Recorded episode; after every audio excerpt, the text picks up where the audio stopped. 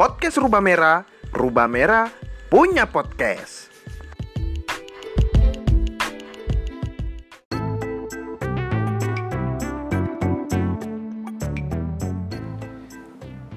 Selamat datang teman-teman. Uh, kali ini saya akan membacakan sebuah, salah satu cerpennya Danarto.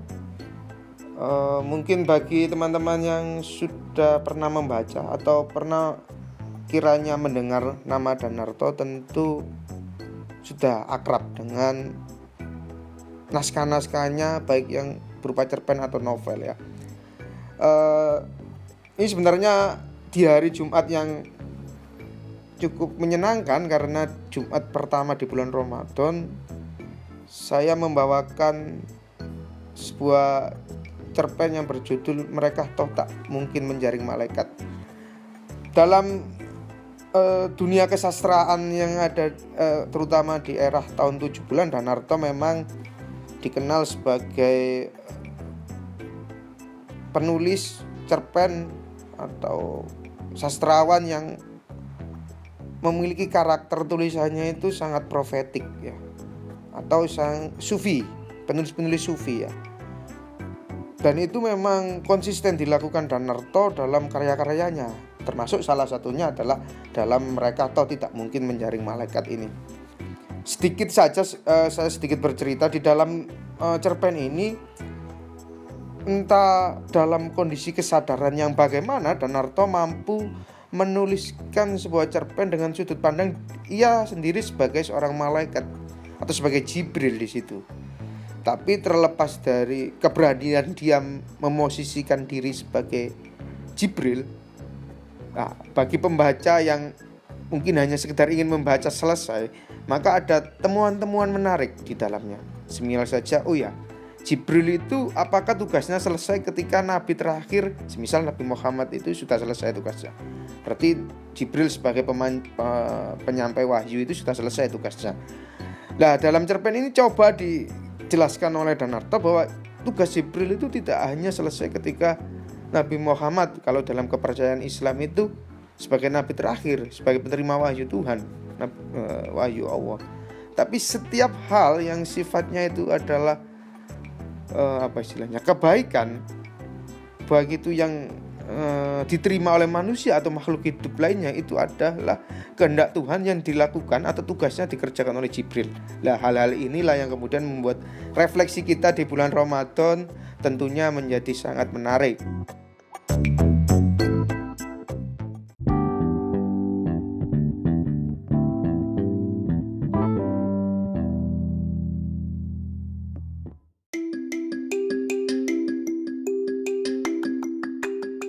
Sebentar lagi Anda akan mendengarkan pembacaan cerpen yang berjudul Kalian toh tak bisa menjaring malaikat karya Danarto.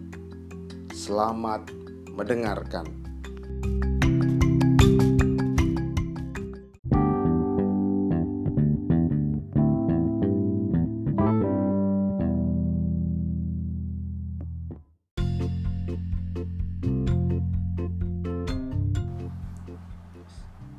Mereka toh tidak mungkin menjaring malaikat. Danarto dalam kumpulan cerpen yang dibukukan dalam Adam Makrifat. Akulah Jibril, malaikat yang suka membagi-bagikan wahyu. Aku suka berjalan di antara pepohonan. Jika angin mendesir, itulah aku. Jika pohon bergoyang, itulah aku. Yang serat beban wahyu, yang dipercayakan Tuhan kepadaku. Sering wahyu itu aku naikkan seperti layang-layang sampai jauh tinggi di awan dengan seutas benang yang menghubungkannya. Sementara itu langkahku melentur-lentur, melayang di antara batang pisang dan mangga.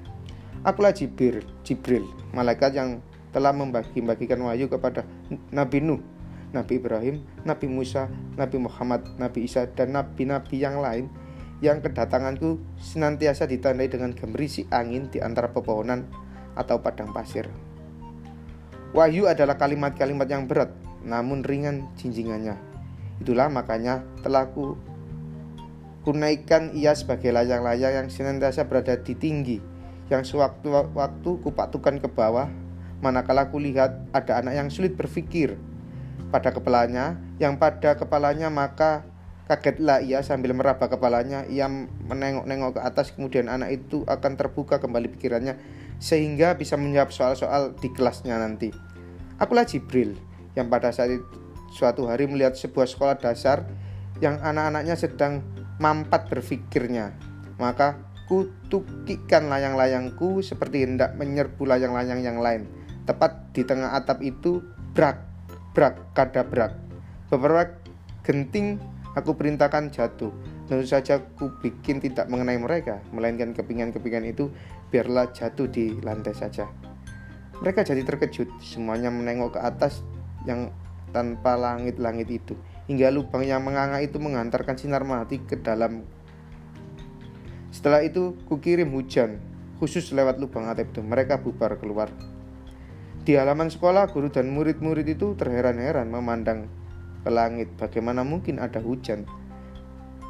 Setempat yang begitu kecil, demikian mereka saling berkata. Yang semuanya ku sebut, ku sambut dengan tersenyum saja. Yang menyenangkan adalah pikiran guru dan murid-murid itu menjadi segar dan kemudian mereka ramai-ramai belajar di sebuah bukit yang rimbun di seberang halaman sekolah.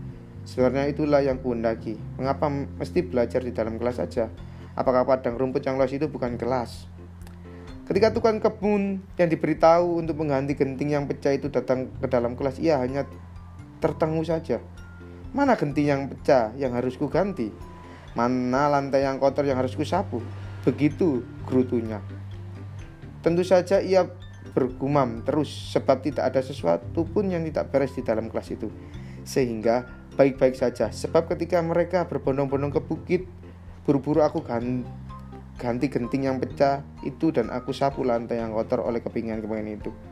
Ketika mereka kembali ke kelas mau berkemas-kemas pulang mereka juga melihat melihat sekelilingnya.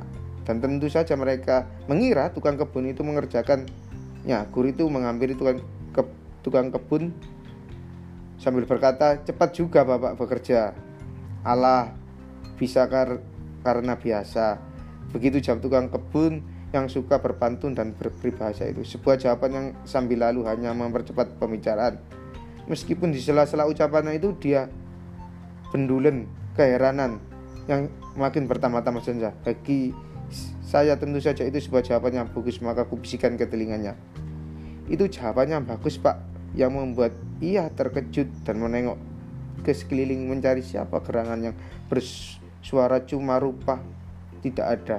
Tukang kebun itu buru-buru menghindar. Akulah Jibril, yang angin adalah aku, yang embun adalah aku, yang asap adalah aku, yang gemerisik adalah aku, yang mengantarkan panas dan dingin. Aku mengirimkan kesejukan, pikiran segar, mengajak giat belajar. Akulah yang menyodorkan keheranan sekaligus jawaban. Aku di kebun rimbun, aku di padang pasir, aku di laut, aku di gunung, aku di udara. Kukirim layang-layangku kepadamu, kepada kalian. Di waktu kalian giat belajar, sebenarnya aku di sisimu. Benar-benar di sisimu sekarang ini juga. Aku yang mengelus lidah anak-anak di kelas nol besar supaya tidak keluh waktu membaca dan menyanyi. Akulah Jibril yang pada suatu malam mendatangi tukang kebun itu dalam mimpiku. Katakan kepadanya bahwa aku ingin bermain dengan anak-anak semuanya. Ketika ia bangun kira-kira jam 3 malam ia termangu, mangu duduk di tempat tidur istrinya acu tak acu melihat dia sambil menggeliat memberikan tubuhnya dan tidur lagi sementara tiga anaknya lelap sekali Pagi harinya ia muni guru sekolah dan mengatakan bahwa Jibril yang memecahkan genting kemarin dan menggantinya sendiri. Guru itu mengira tukang kebun ini sedang mengigau. Lalu siang harinya ia pergi ke bukit membuat jaring dari sabit kelapa yang telah dipilihnya. Kecil-kecil merupakan tali-tali panjang. Tentu saja aku diam-diam membantunya, yaitu mencarikan sebut kelapa di sana sini. Selama satu minggu siang malam jaring itu dikerjakan.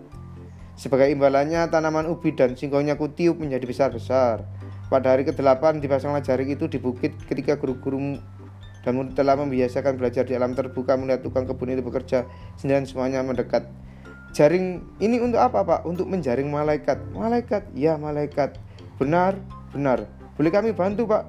Boleh, boleh tentu saja malah setelah ini kalian akan saya ajak menunggu jaring ini. Kenapa mesti ditunggu? Sebentar lagi Jibril akan gentayangan terperangkap jaring ini. Jangan berlebihan pak, bicaraku tidak melebih-lebihkan. apa adanya. Jika kalian percaya silakan, tidak percaya silakan. Aku ajak kalian hari ini untuk bersenang-senang.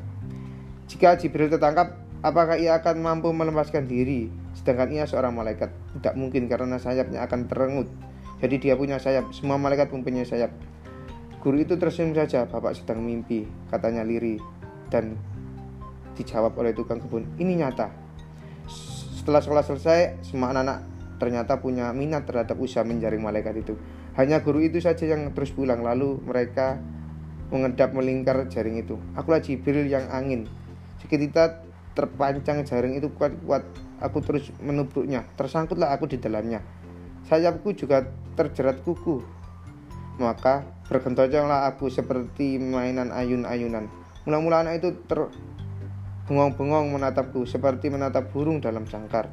Yang membuatku merasa aneh adalah mereka tidak takut kepadaku. Kini aku telah benar-benar ngejawata. Tiba-tiba bersorak anak-anak itu mengelilingi mereka bernyanyi-nyanyi beramai-ramai. Wahai Jibril yang suka nubruk-nubruk, andai kemarin memecahkan genting kelas kami, sekarang Anda terjaring. Coba lari, coba lari, begitu kalimat nyanyiannya. Diulang-ulang terus, akulah Jibril yang kemudian merasa geli dan heran. Mereka begitu saja menemukan nyanyian baru. Jika mereka memanggilku ada Kenapa tidak berengkau saja? Aku menjawab nyanyian mereka dengan nyanyian yang kuciptakan secara tiba-tiba juga. Wahai kamu, kamu toh tak mungkin menjaring malaikat. Wahai kamu, kamu toh tak mungkin menjaring angin. Akulah Jibril, akulah angin. Mereka kemudian bergandengan dan tetap melingkariku terus nyanyi mereka tambah keras. Silakan lari, silakan lari. Aku pun menjawab, jika jaringku kais kalian pasti menangis. Mereka pun menjawab, silakan guys silakan guys dan mereka pun terbak-bak melirikku tuang kebun itu berteriak tak kukira mimpi jadi nyata ia pun ikut menari-nari. Akulah Jibril yang saat itu merasakan kegembiraan bermain dengan anak-anak. Memang jarang. Biasanya tugasku berat saja adanya tetapi akulah angin yang harus beredar terus ke seluruh bumi ke semua tempat-tempat yang lapang juga tempat-tempat yang tersembunyi. Sementara mereka masih menari menyanyi terus ku tinggalkan mereka Ku ganti tubuhku dengan seonggok daun pisang yang kering. Sebelum benar-benar pergi aku ingin melihat mereka kaget. Setelah mereka melihat jaring itu kembali Dan isi di dalamnya yang sebenarnya mereka melongo satu satu menangis. Aku tersenyum pergi.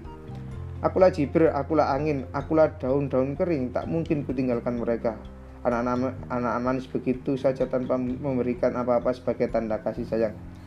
Esok harinya seluruh sekolah itu tercengang ketika mereka melihat layang-layang kukaitkan sema, kukaitkan semalam di atap tinggi dengan benang yang panjang sekali. Siapa saja boleh membiarkan layang-layang itu sepanjang masa masih terikat di situ atau mengambilnya menjadi milik mereka terserah.